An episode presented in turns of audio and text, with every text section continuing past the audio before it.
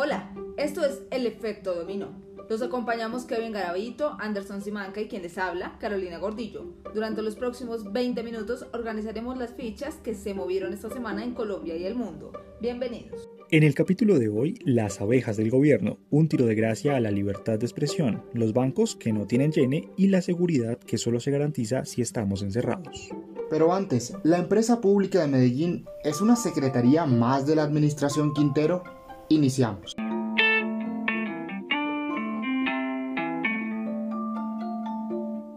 El alcalde de Medellín, Daniel Quintero Calle, se sueña mojando prensa y esta semana el deseo se le cumplió, incluso más de lo que quería. Su nombre estuvo en todos los medios de comunicación nuevamente porque siguió manejando la joya de la corona país a su antojo, por lo menos así parece tras haber declarado insubsistente al gerente de la EPM, amigo suyo, o ex amigo, a estas alturas uno no sabe, y desatando con esto una nueva crisis institucional. Pero ¿cómo llegamos hasta aquí?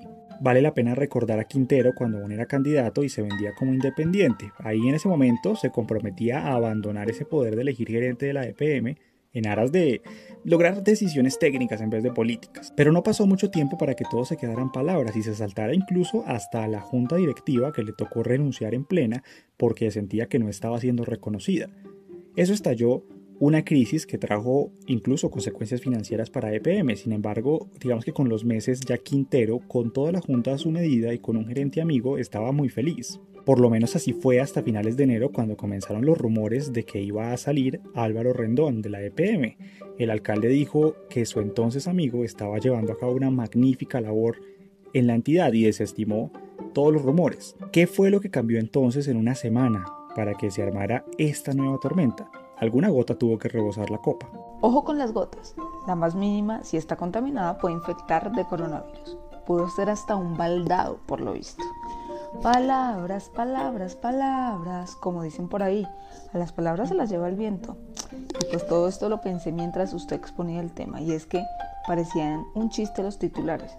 Renuncia gerente de PM, renunciaron al gerente de PM, toma hostil de EPM, le recibieron la renuncia. Bueno, mi hipótesis era que le querían echar mano hace rato a la empresa y a su disque amigo. Y paréntesis, en este país o en la región la amistad tiene unos significados contrarios a lo que uno creería.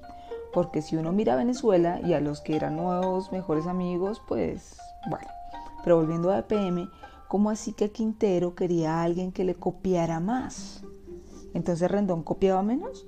¿Cuáles son sus intenciones y supuestamente sus narices no iban a estar ahí? Porque la secretaría del alcalde eh, presiona nombramientos y ordenaban investigaciones. Eso sí es tener cargo de poder. Según dijo Rendón, su amiguis le pidió la renuncia el 14 de enero porque quería a alguien que le llevara la idea. Pero no le dijo, pasa la renuncia y ya. No, parece que empezó con rodeos y mencionó vacaciones sin retorno y hasta licencias si no renunciaba. Dijo eso el exgerente y, y es que él cree, el alcalde cree que es EPM, una secretaría más bajo la administración para Rendón, los tentáculos de la secretaria del alcalde lograron un cogobierno en EPM que facilitó pues, la salida de Rendón. Hasta el sindicato dice que hay una puja dentro de la entidad entre politiqueros. Por ahora, el alcalde, o pues la secretaria con poder, nombró momentáneamente a Mónica Ruiz Álvarez, luego de la declaración de insubsistencia de Rendón. Ella es ingeniera electrónica de la Universidad Pontificia Bolivariana y está en la empresa desde 1994. Se desempeñaba como vicepresidenta de Estrategia y Planeación. Este nuevo nombramiento fue visto con buenos ojos por el sindicato Pro porque es una persona con trayectoria y que retoma rigores, pero no entendí si es que los rigores los perdió eh, Rendón. Bueno, y entonces Quintero le pidió a la nueva gerente que todos en la ciudad deben, deben tener el servicio que deben mejorar las tarifas y que avancen Hidroituango sin ceder ante los responsables que causaron los daños. Sí, pues no cabe duda que la influencia del alcalde Quintero ha sido directa, tanto que esta novela por la salida del exgerente Álvaro Rendón diría yo que le toca bastante personal, porque se siente más traicionado. Esto en relación a sus declaraciones, señalando que la razón por haber declarado insubsistente a su amigo pues estaría relacionada con la firma de una edición contractual mal hecha con la constructora Camargo Correa. Recordemos que el alcalde dice que le hicieron conejo, algo así como trampa con la demanda de Hidroituango, porque según él, a finales del año pasado se había firmado una adenda que básicamente es una sanción en forma de dinero para que la empresa Camargo Correa no respondiera como empresa ante la demanda que interpuso EPM por el escándalo, sino que lo hiciera una subsidiaria con poca capacidad de dinero. Sin embargo, esta compañía respondió desmintiendo al alcalde y asegurando que ese movimiento directivo venía desde 2017 y que las directivas sabían que estaban al tanto en EPM. Además, que no se preocuparan porque al final ellos sí iban a resolver de una forma u otra si les tocaba pagar. Quintero, tanto que quiere dar a entender que sabe y poco que parece.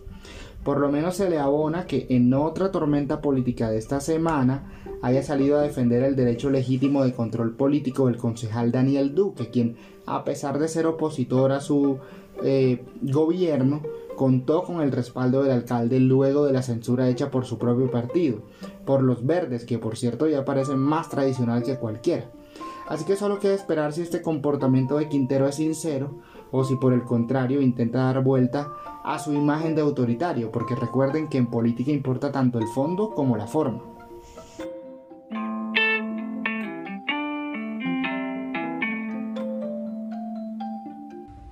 Y así como hay gente a la que expulsan amigos que pagan muy mal, pues hay unos que pagan muy bien. Qué bueno ser parte del panal, todos pegaditos dulcemente, pero no con mermelada. Esa es más aguada. Esto es algo más melcochudito. Los hijos de los coequiperos, de los miembros del partido, los hijos de los que son, los recomendados, los hijos del panal bajo la reina madre, la madre del Estado, que da garantías a todos, pero pues a todos los amigos, obviamente.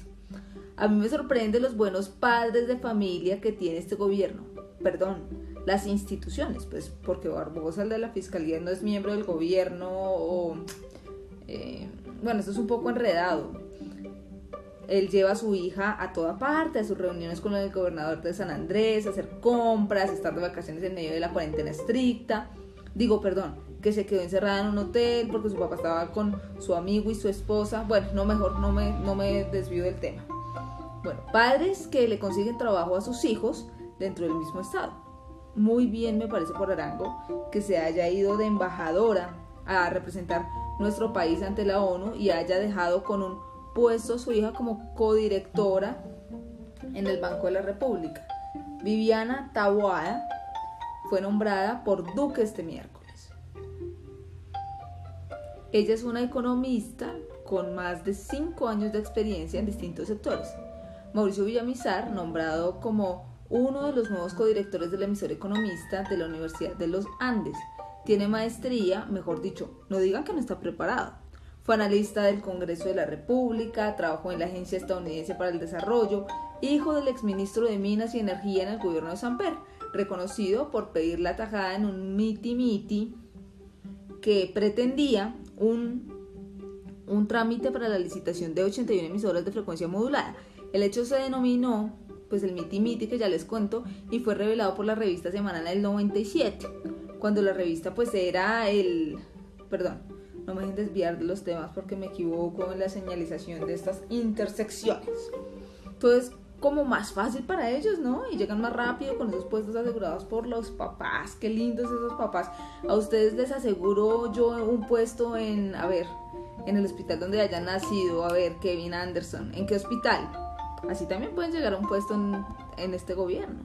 Hmm, estamos como lejos de que nos toque algo por ahí, pero oigan, yo solo vi la polémica por la hija de Arango, justificada, creería yo, pero desde hace años ella estaba en la nómina del gobierno.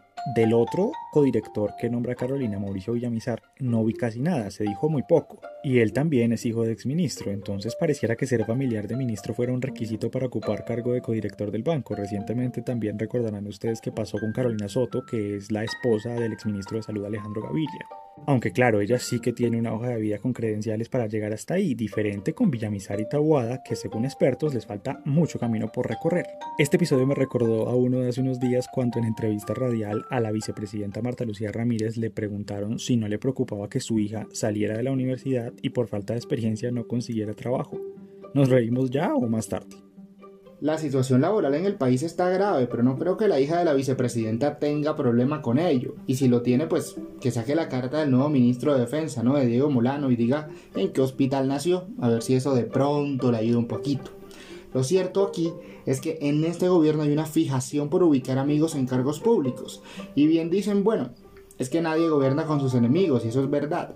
Aunque de hecho a Duque hay que abonarle, reconocerle que ha nombrado a varios santistas, ganándose críticas de su propio partido, el Centro Democrático, que es precisamente donde yo creo que está el problema. Es un partido oficialista que hoy o bien hace silencio o critica lo que durante el gobierno de Juan Manuel Santos cuestionaban tanto, la famosa mermelada. ¿Será más bien que no era preocupación, sino envidia?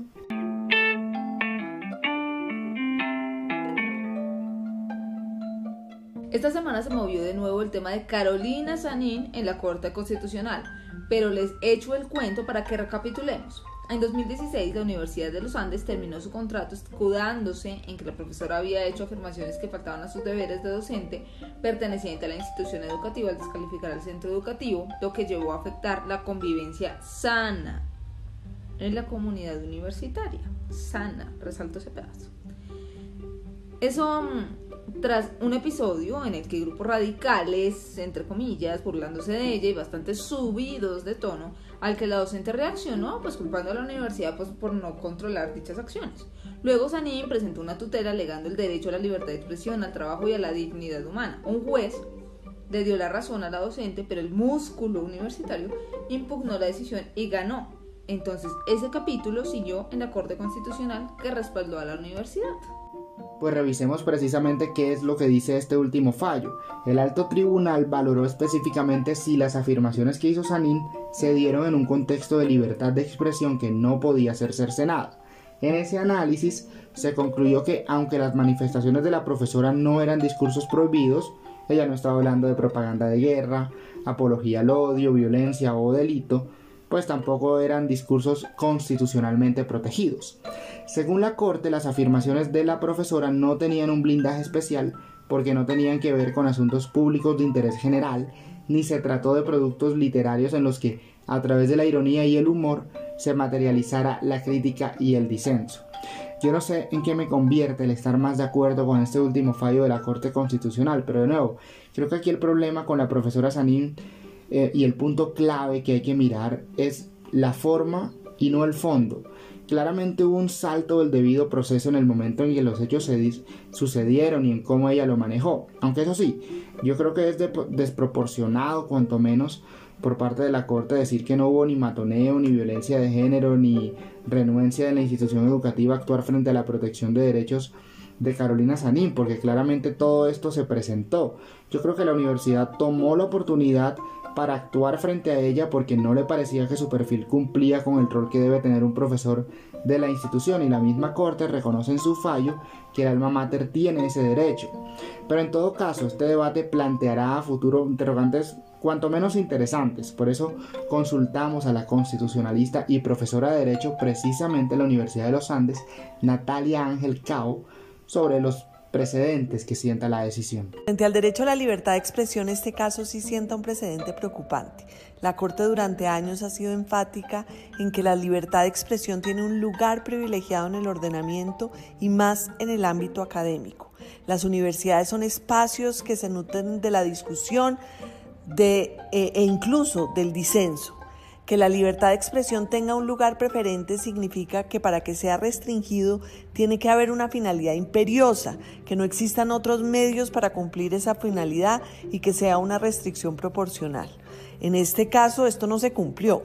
Eh, uno no podría decir que hay una finalidad imperiosa que justifique el despido de una profesora, em, eh, el, por ejemplo, eh, proteger el buen nombre de la universidad. En realidad, el buen nombre de la universidad no se vio afectado con las manifestaciones de la profesora Sanín. Uno tiene que entender incluso eh, la, diferencia de poder entre una gran institución como la universidad y una profesora haciendo una crítica frente a la universidad. Digamos, la afectación para el buen nombre eh, yo no la veo tan clara. Em, Una cosa grave del fallo es como la Corte sin argumento alguno indicó que el mensaje de la profesora Sanín no tenía protección constitucional, pues no tenía relevancia pública.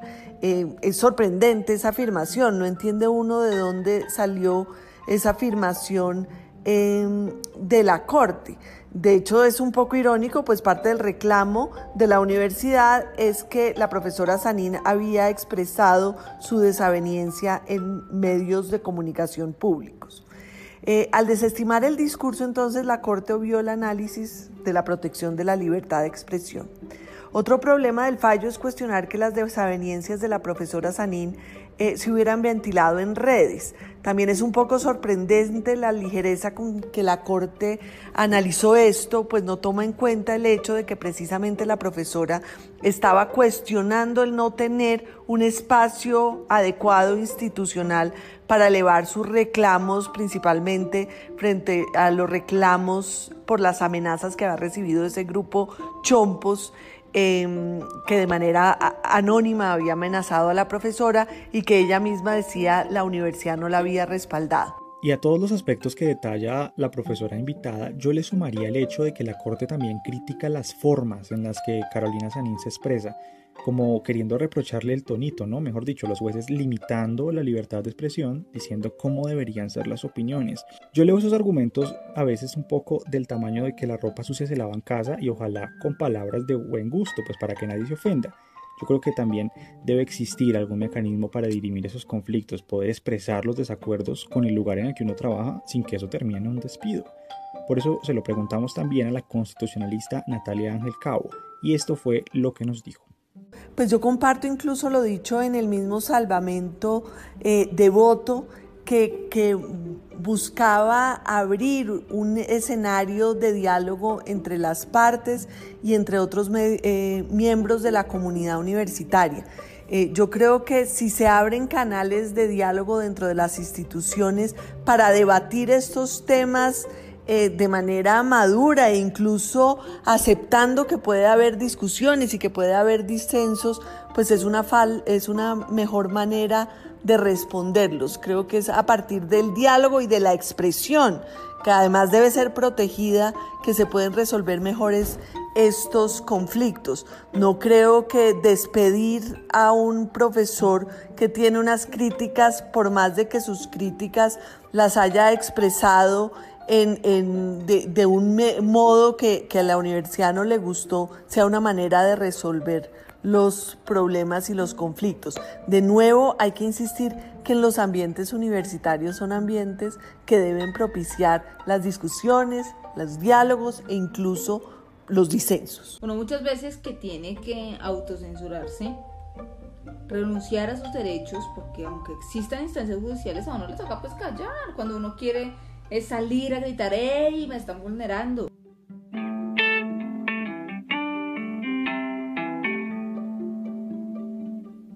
Pocas veces los hashtags de Twitter se ajustan tanto a la conversación nacional más allá de esa burbuja digital que el de no fue un alivio, fue un atraco.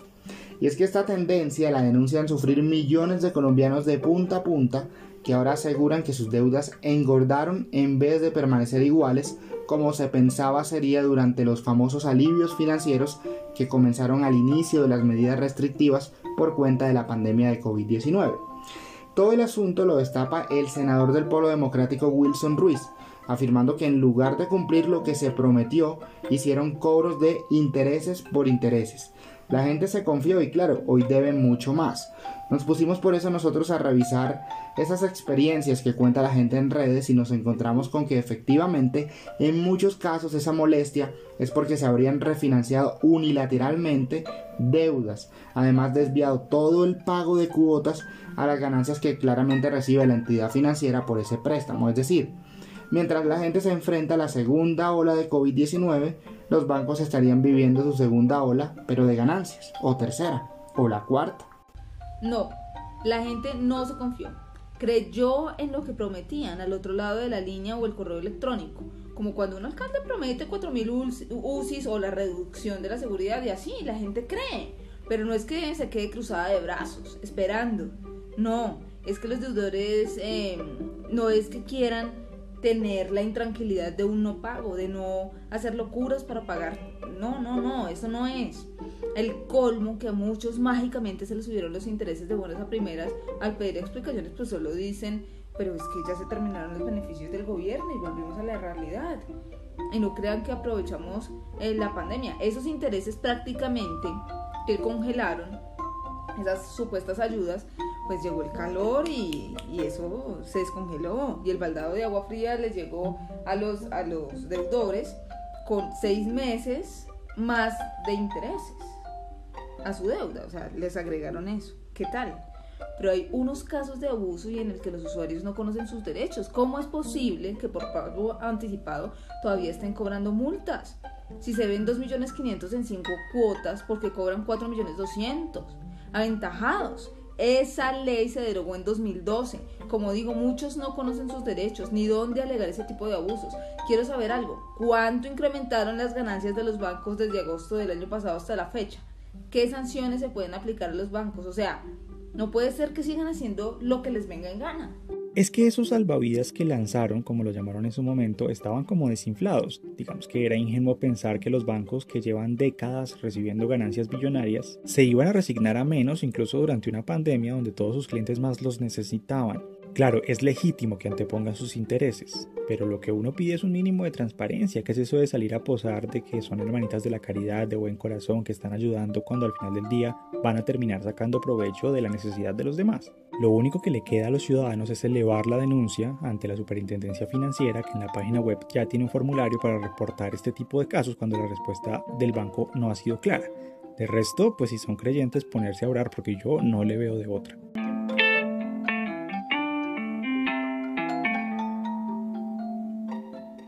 Pasando a otros temas, en Argentina presentaron un proyecto de ley para que las mujeres menstruantes tengan un día de descanso al mes en caso de ser estudiantes y no tiene efecto eh, para el tema laboral.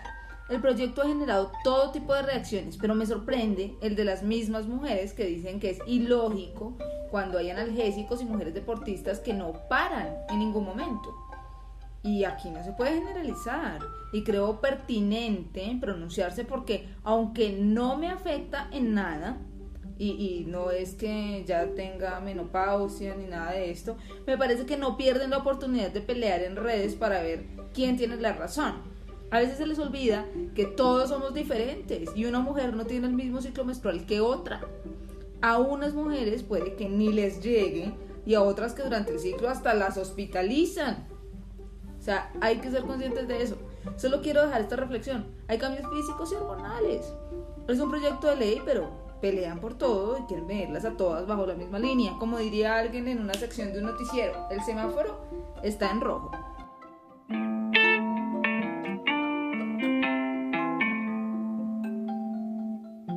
Y la figura de Claudia López que cada vez se desinfla más. La alcaldesa de Bogotá termina por ser noticia nuevamente aquí en el efecto dominó por haber caído en el juego de la politiquería. Y esto ya es un hecho. La señora López, como si se tratara de Iván Duque el año pasado, tuiteó este primero de febrero lo que ella llamó reportes alentadores, les cuento. El primero fue que la evolución de la segunda ola de COVID-19 seguía la baja y fue allí donde además adelantó que terminaría la alerta roja. Pero el segundo fue que enero había cerrado con mejora en seguridad y delitos de alto impacto es decir, que había sido un mes de seguridad para los bogotanos. Claro, no le alcanzaron los caracteres para complementar que fue porque estábamos encerrados, seguramente, y creo que es honesto por parte de los políticos hablar abiertamente de problemas de seguridad, aunque eso no les convenga, sobre todo cuando más del 70% de la población asegura sentirse insegura, valga el juego de palabras. Esto es mejor a intentar generar esa sensación de que encerrados es la única manera de lograr el objetivo, porque su mensaje claramente generaba esa sensación. Un poco de autocrítica no hace daño. Así que sin cuarentena, ¿dónde estaríamos de acuerdo a esos políticos? El talante de los líderes que escogimos porque representaban la renovación y el cambio quedó más que al descubierto durante la pandemia. Bueno, con esto ya llegamos al final del episodio, una semana más sin que las vacunas lleguen a Colombia, pero eso sí, con el anuncio de que la inmunización comenzará el próximo 20 de febrero. Como hay tantos anuncios y seguimos sin ver las vacunas, no queda de otra que decir amanecerá y veremos. Ojalá todo salga bien. Pueden conocer esta y otras noticias a través de arroba efecto dominó.